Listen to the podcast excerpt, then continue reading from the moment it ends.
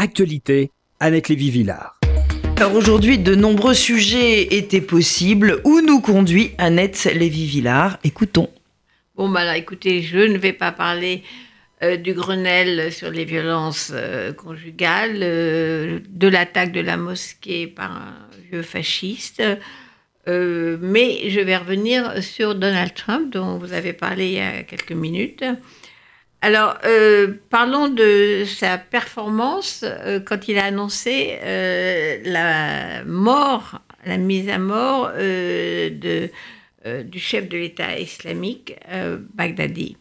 Alors, euh, les Kurdes qui euh, viennent d'être abandonnés par le même Donald Trump ont été assez fair-play parce qu'ils ont quand même donné l'information où se cachait euh, le calife, le chef de l'État islamique, dans une maison à côté d'Idleb en Syrie. Et à ce moment-là, Trump a donné un feu vert pour l'attaque de, de cette maison.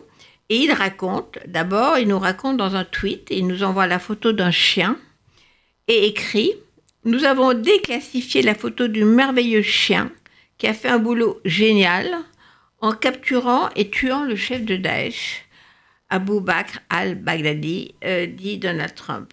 On comprend alors que c'est ce chien, en réalité il était quand même trois canins dans le raid, qui a tué le chef terroriste dans son tunnel.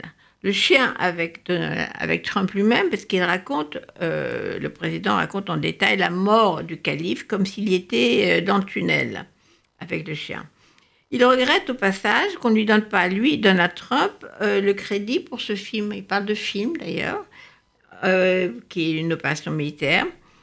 Il dit Je n'avais pas arrêté de répéter Où est al-Baghdadi Je le cherchais depuis trois ans, dit-il. Mais grand seigneur, j'ai l'habitude qu'on ne me donne pas de crédit pour ça. Il nous raconte en faisant de grands gestes. On n'a pas frappé à la porte, on n'a pas fait knock-knock, mime-t-il pour ses fans de télé-réalité. Non, on est passé par derrière, malin. Et le chien a fait le job.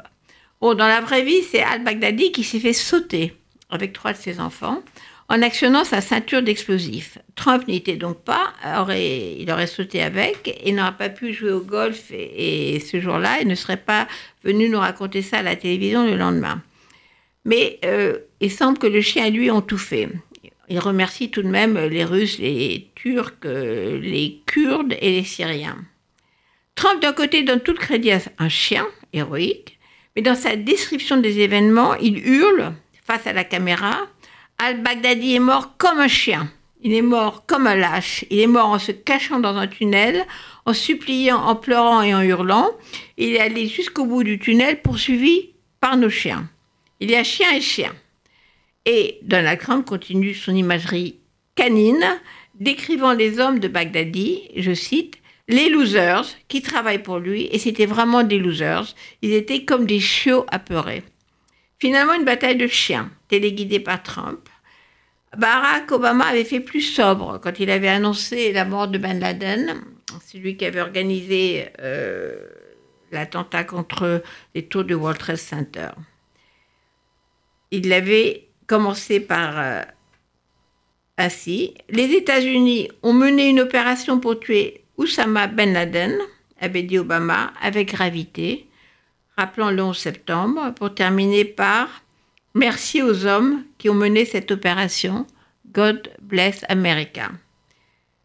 C'est comme ça que les présidents américains parlaient dans le temps.